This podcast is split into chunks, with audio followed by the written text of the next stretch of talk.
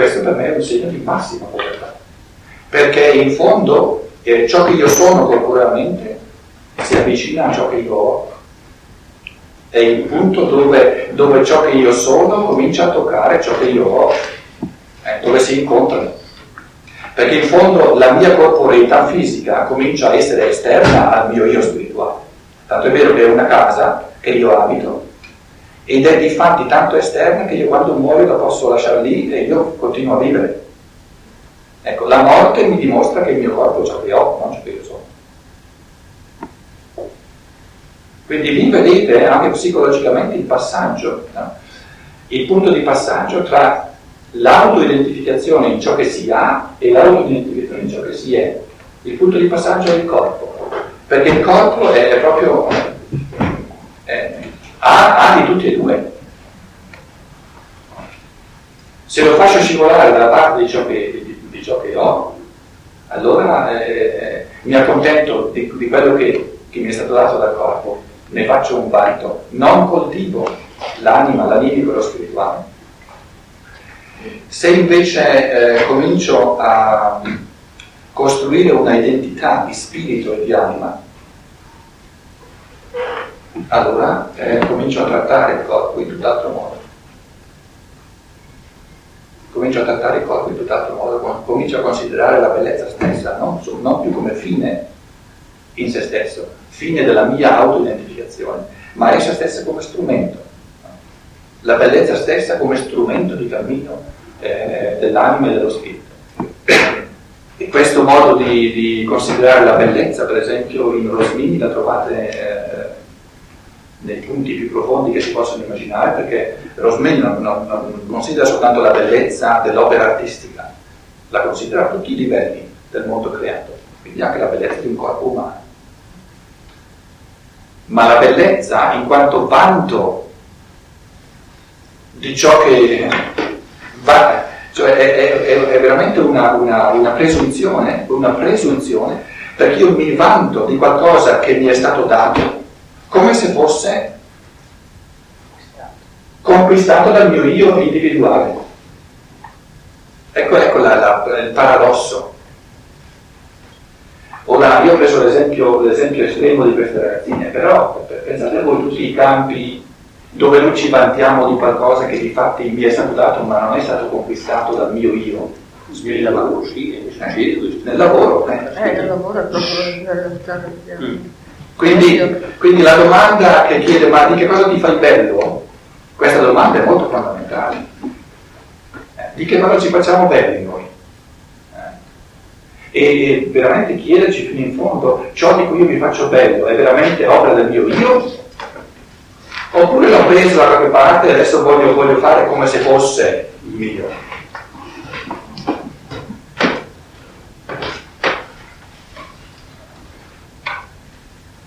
Non so se questo eh, aiuta, quindi eh, si tratta sempre di quando, quando eh, un essere umano ci presenta qualcosa come se fosse ciò che lui è e non ciò che ha o che ha ricevuto, si tratta sempre di, di, di vedere a che livello siamo, siamo a livello corporeo.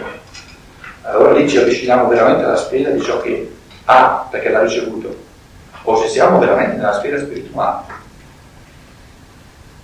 Perché in fondo anche tanti meccanismi animici, è stato detto sia da Tony sia da, da altri, tanti meccanismi animici sono il portato automatico di meccanismi economici, per esempio, del, del sorgere del capitalismo dell'umanità, del sorgere dell'industria, del sorgere del proletariato, eccetera. Questo, questo, cammino storico ha ingenerato in tanti esseri umani dei meccanismi animici ma io non posso adesso far valere questi meccanismi animici, questi patemi che mi porto dentro, queste difficoltà che ho nel mondo del lavoro, eccetera, come se fossero cosa mia. Cioè, Alessandro diceva cosa mia è soltanto ciò che io conquisto nella mia conoscenza, ciò che io capisco, sono io, lo capisco io. Io non posso mai dire capisco perché perché un altro capisce, no? O capisco io o non capisco. Un altro capisca, non, eh, se la lampadina si accende là, eh, a me non serve a niente, se non si accende anche qui. Quindi la lampadina che si accende in un altro non può mai sostituire la lampadina che si accende in me. In altre parole, eh, il livello del cosmo dove siamo... Cioè,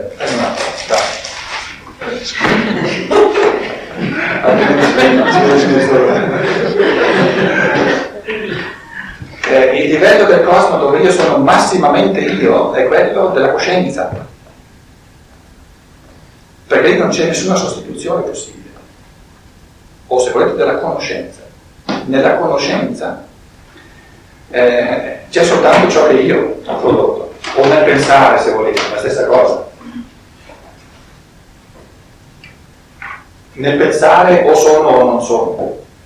Lì non mi, non mi può venire dato nulla. Lì non mi può venire dato nulla. Nell'anima mi può venire dato, eh, da di fuori possono, possono venire indotti in me tantissime emozioni, tantissimi sentimenti, eccetera. Eh, nella filosofia della libertà c'è chiarissimamente questo. Eh. Nell'animico eh, c'è un, un, un un dialogo tra ciò che, che, che, ci metto io e ciò che ci mette il mondo. Nel corporeo naturalmente ancora di più. Ma nel pensare o ci sono io o non c'è niente. In altre parole, ciascuno di noi è nella, nella misura in cui è energia pensante. Né di più né di meno. Eh, naturalmente qui sorge il problema che eh, si accennava all'inizio, che purtroppo l'energia pensante è stata coltivata così poco nell'umanità che noi, dall'abitudine di fare soltanto astrazioni, che non pensiamo più ma facciamo delle astrazioni, no? eh, ci siamo abituati a pensare che il processo pensante sia astratto e quindi non entri nella realtà. E questo è, è il vero problema. Quindi uno dei grossi problemi è che gli esseri umani hanno perso l'energia pensante e devono riconquistare l'energia pensante, perché nell'energia pensante io faccio l'esperienza dell'io. E questa energia pensante è così energica, è così, è così prorompente, è così forte, che compenetra le altre due sfere, sia quella giuridica sia quella economica volevo un attimo intervenire. Cioè, io credo che eh, prima dell'energia pensante, cioè l'uomo o le persone dovrebbero riscoprire la, la fase percettiva, cioè l'energia pensante, secondo me, è diciamo in funzione della capacità di percepire e quindi la capacità di la sensibilità che secondo me è un qualcosa che, che sta scomparendo sempre di più e probabilmente cioè, l'energia pensante va a diminuire proporzionalmente a quanto va a diminuire l'energia della percezione. Percezione di, percezione di se stessi, perce, percezione di chi, di quello che ci circonda e quindi sensitivamente non ci arriva nulla. Cioè se non ci giunge qualcosa a livello di sensazioni, il pensiero è vuoto. E probabilmente, cioè, le ragazzine che mostravano i balconcini, cioè in effetti mostravano un senso di vuoto interiore, un senso di solitudine.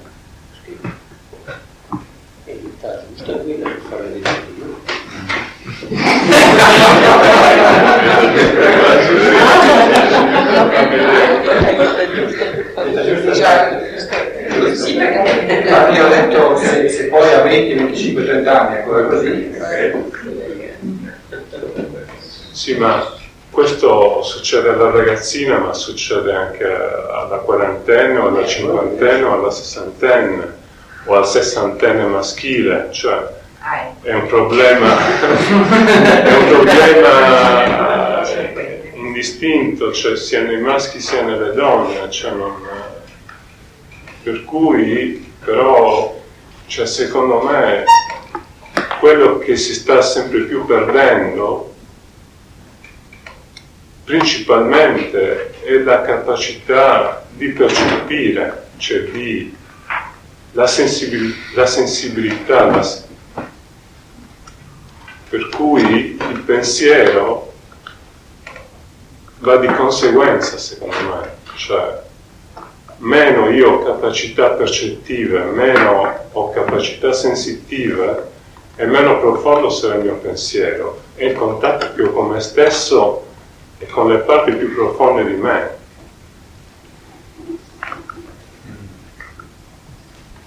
Qualcuno vuole rispondere a questa... No, no, Ah, no? sono speciale voce chiusa così. Perché eh, io trovo molto problematico quello che lei dice. È problematico nel senso che probabilmente lei per percezione intende eh, tutt'altra cosa che quello che normalmente si intende per, per percezione. Un gatto che ha gli occhi aperti la mattina alla sera ha delle percezioni o no?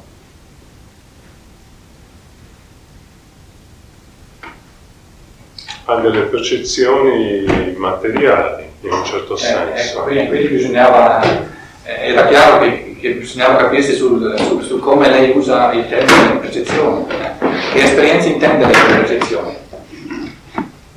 Per, per percezioni intendo l'esperienza della, per me è un po' simile al termine sensibilità, cioè il, il- il percepire a livello del sensibile, cioè a livello del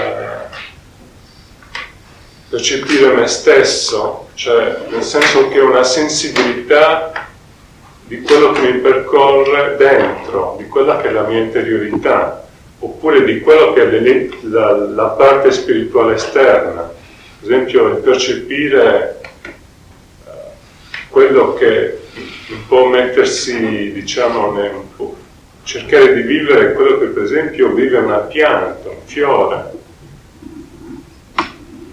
Parlo, cioè, sono cose difficili, però posso provare a pensare quello che può vivere, quello che può, quello che sta vivendo in qualunque essere vivente, sia a livello di, di insetti o a livelli vegetali o a livelli di, ma anche di natura atmosferica. E cercare di percepire cosa, cosa, mi, cosa mi giunge, per esempio, dalla- dall'essere inserito in un certo tipo di natura o dal fare un certo tipo di esperienza anche artistica, per esempio. Cioè cosa vive dentro di me, cosa io percepisco dentro di me. Là, se io ho delle percezioni, ho un'esperienza di questo tipo e dentro di me vive qualcosa, immediatamente si formano, si forma anche una congiunzione con quello che è il mio essere umano, quella che in un certo sens- senso è la mia essenza di essere umano. Se una determinata esperienza provoca, suscita dentro di me questo tipo di vita, immediatamente dentro di me si accende anche una lampadina, cioè si, si collega, si collega il pensiero. E il pensiero mi dà una visione e mi riallaccia in un certo senso con quello che è un po' la- il collegamento che esiste tra me e la natura, tra me e l'umanità, tra me e il cosmo, tra me e l'universo. Cioè, io capisco quello che dice, con tutto questo, non ho tutto che tu riscontri giustamente questo inaridimento eh, che c'è nella società attuale e quindi questa perdita di sensibilità no? per tutti questi aspetti. E quindi di conseguenza appunto anche la vita di pensiero che viene rivista in questo senso. E, per cui io volevo un'altra cosa in quello che diceva anche Chiedo, oltre a questo che dici tu, se io non ho questa capacità proprio di avere, di cogliere tutti questi aspetti, chiaramente anche la mia vita di pensiero eh, non, non, non, emerge, no? Non Oppure diventa un qualcosa di puramente intellettuale. È puramente valido, astratto, sì. eccetera. Intellettualistico. Ecco, oltre a questo, cioè questa era una prima base proprio in argomenti, eccetera. Oltre a questo mi sembrava di cogliere in quello che diceva Pietro che eh, l'essenza proprio dell'entità umana sta, quello, sta nell'esercitare un'attività profonda, individuale, che crea attività pensante. Quindi un altro livello ancora di pensare. Oltre diciamo, a un pensare che è suscitato in me da elementi esterni, naturali o elementi interiori miei emotivi, anche un'altra attività proprio di pensare che è ancora più autenticamente io, perché se non la metto in atto io, questa non esiste. Sì, Beh, questa è una fase successiva. Esatto, però. non la metto in atto, cioè questa la certo. perché nella prima la metto in atto solo se gli viene questo qualche cosa, nel secondo caso, come è dato mi posso dire però... questo eh, quello che, che lei diceva mi fa venire in mente discorsi con frasi molto simili, quasi uguali, che ho sentito molto spesso da monaci buddisti quando ero nell'Avis. Eh, questa aspirazione a sciogliere l'io che si illude di essere concentrato in sé, a riscioglierlo nell'universo, per fargli sentire la vita che pulsa in tutto l'universo. Ora eh, il problema fondamentale è, secondo me, eh, non la mettiamo in chiara polemica, vogliamo veramente capirci su queste cose importantissime, che l'umanità 3, 4, 5 mila anni fa viveva, ciascuno di noi viveva in questo stadio che lei eh, ci ha descritto come auspicabile e abbiamo dovuto perderlo. Abbiamo dovuto perdere questa, questo vivere, questo pulsare, questa questo esperire animico dentro all'anima della vita del cosmo, perché è questo che lei ha descritto secondo me, l'esperire animico della vita di tutto il cosmo dentro all'anima Se mi dà del tu mi, mi mette più a mio agio. Com'è? Se mi dà del tu mi mette... Non è tu, non c'è problema. Quindi, quindi questa, eh, eh, questa esperienza animica doveva perdersi nell'umanità affinché gli esseri umani, a partire da questo isolamento, perché l'esperienza dell'io, la vicenda dell'io è dapprima un isolamento, ieri l'ho chiamato l'egoismo, poi riconquistasse un tipo di comunione col cosmo che è di natura spirituale e non animica. Naturalmente l'anima ne gode di questa comunione col cosmo che è spirituale, ma la natura di questa comunione è tutt'altra che quella che tu hai descritto è una natura di autocoscienza, non più soltanto di coscienza. Quindi eh, questo, questo, modo di vivere col cosmo, che questi buddisti sempre mi hanno di nuovo rimesso davanti come povertà dell'uomo occidentale che ha perso questa comunione col cosmo, è un, un vibrare in sintonia col cosmo esperito a partire dall'anima. Ciò che, eh, ciò che ora sempre di più deve essere la conquista del Dio è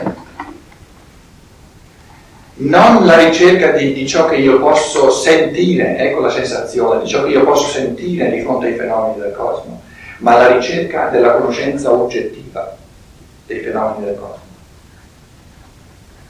E questo, la ricerca della conoscenza oggettiva dei fenomeni del cosmo, è eh, il pensare, è il, il, cammino, la fatica del pensare come tale e dell'esperienza dell'io, cioè l'esperienza dello spirito umano che è a un livello del tutto diverso dall'esperienza dell'anima. Quindi direi che là dove c'è il tentativo, ecco, quel tentativo che tu descrivevi, io l'ho visto nella Chiesa Cattolica per esempio, in tutte le salse, in tutti... è in fondo una nostalgia del passato, è una paura di fronte a questa cruna del lago dove, attraverso la quale tutti dobbiamo passare, che è la cruna del lago dell'Io, che è una porta molto stretta, perché ci fa perdere in un primo tempo tutta questa comunione animica che c'era per l'umanità, per farcela riconquistare a partire dalla libertà.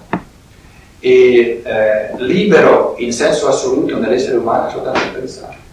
Il sentire non è libero in senso assoluto.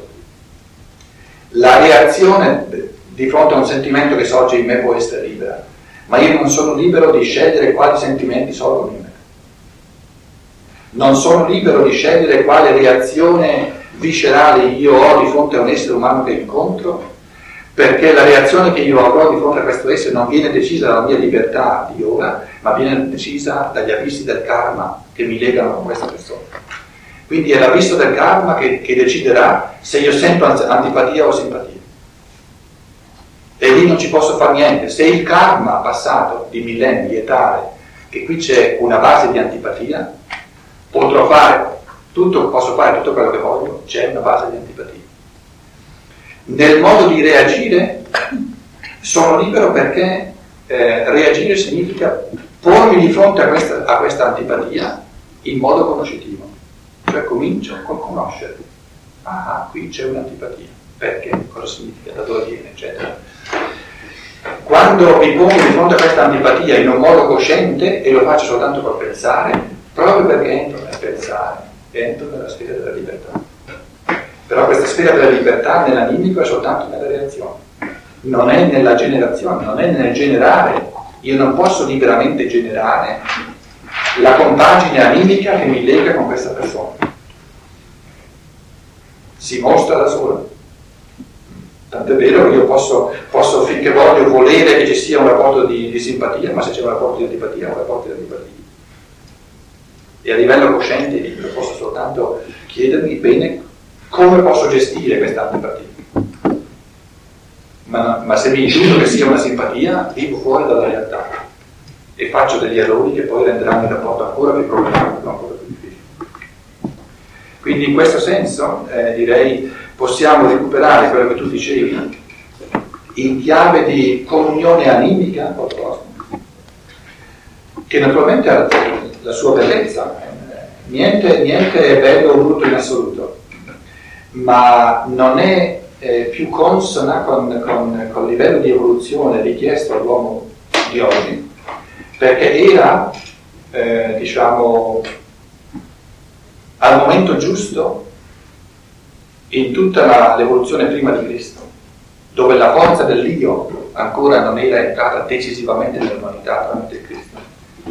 E noi sperimentiamo, e di fatto è quello che tu dicevi, che è stata andata persa nell'umanità, ma è andata persa non perché venga riconquistata, è andata persa affinché a partire dall'io noi conquistiamo una sfera superiore. Quindi non si torna indietro nell'evoluzione, non si torna più a questo tipo di comunione senziente, di anima, eh. tu parlavi di sensibilità, che è quella di cui ci parla il buddista. E ci, ce ne parla nel buddismo a partire da una religione che è sorta nell'umanità, appunto, prima di Cristo. Noi non possiamo fare di religioni che sono sorte prima di Cristo delle religioni dopo Cristo, no, sono sorte prima di Cristo, quindi non possono parlare dell'impulso del Dio, perché non c'era nell'umanità.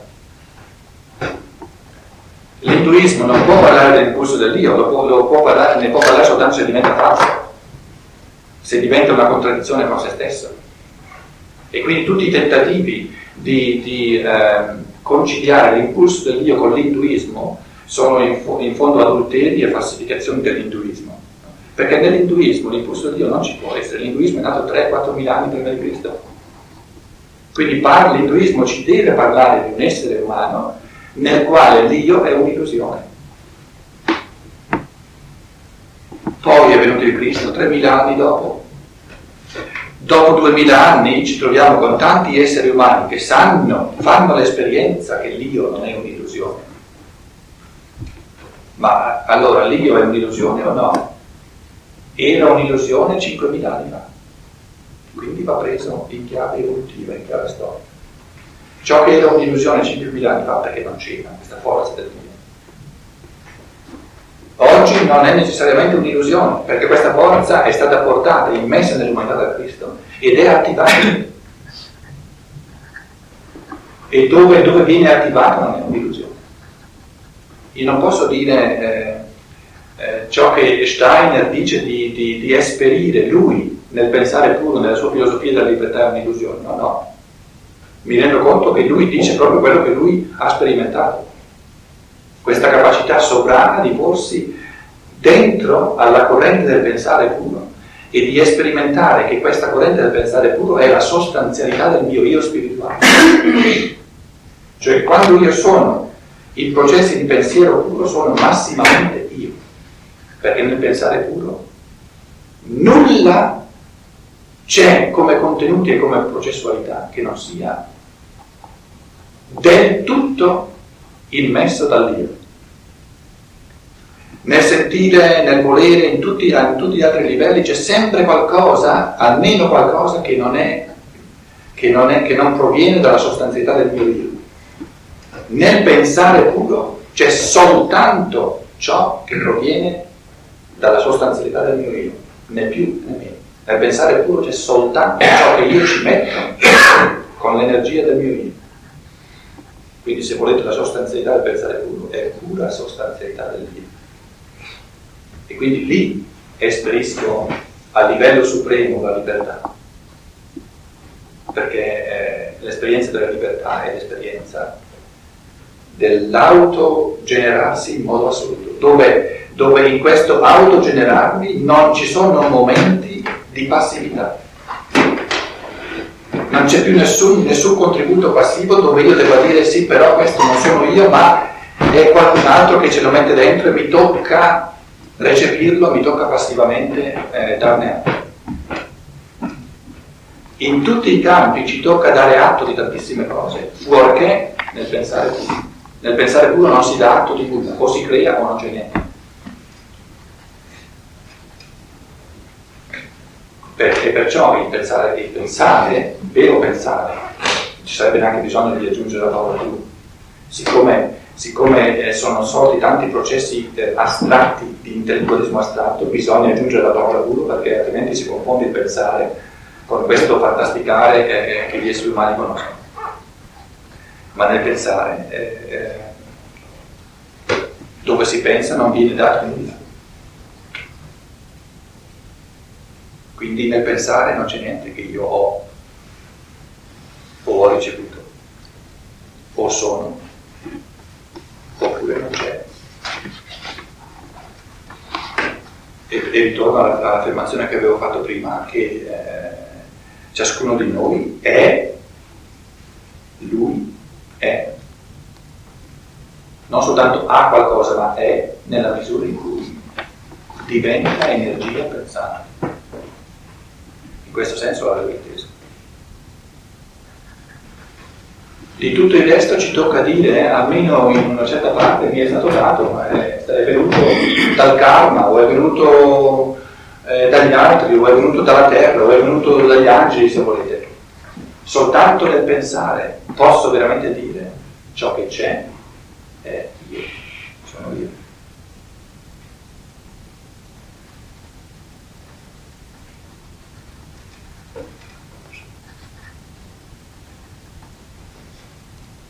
Sarebbe bello vedere un momento anche questo mistero enorme dei talenti, su questo aspetto, perché anche eh, il talento è, nella vita, finché non viene preso coscientemente e portato proprio all'altare di Cristo. No? Quindi anche nella visione della questione sociale eh, va inteso molto bene che cosa si intende per talento della persona e il valore che deve avere quel talento, come deve essere dato nella società quel talento. Questo è un punto molto molto...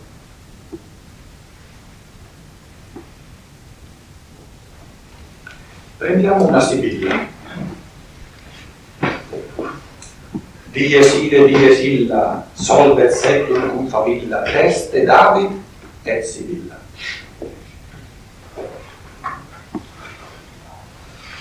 Eh, questa sibilla naturalmente davano profezie non sempre, però se andiamo indietro, nel primo, secondo secolo prima di Cristo, avevano la capacità veramente di prevedere il futuro e di profetizzare. Un talento.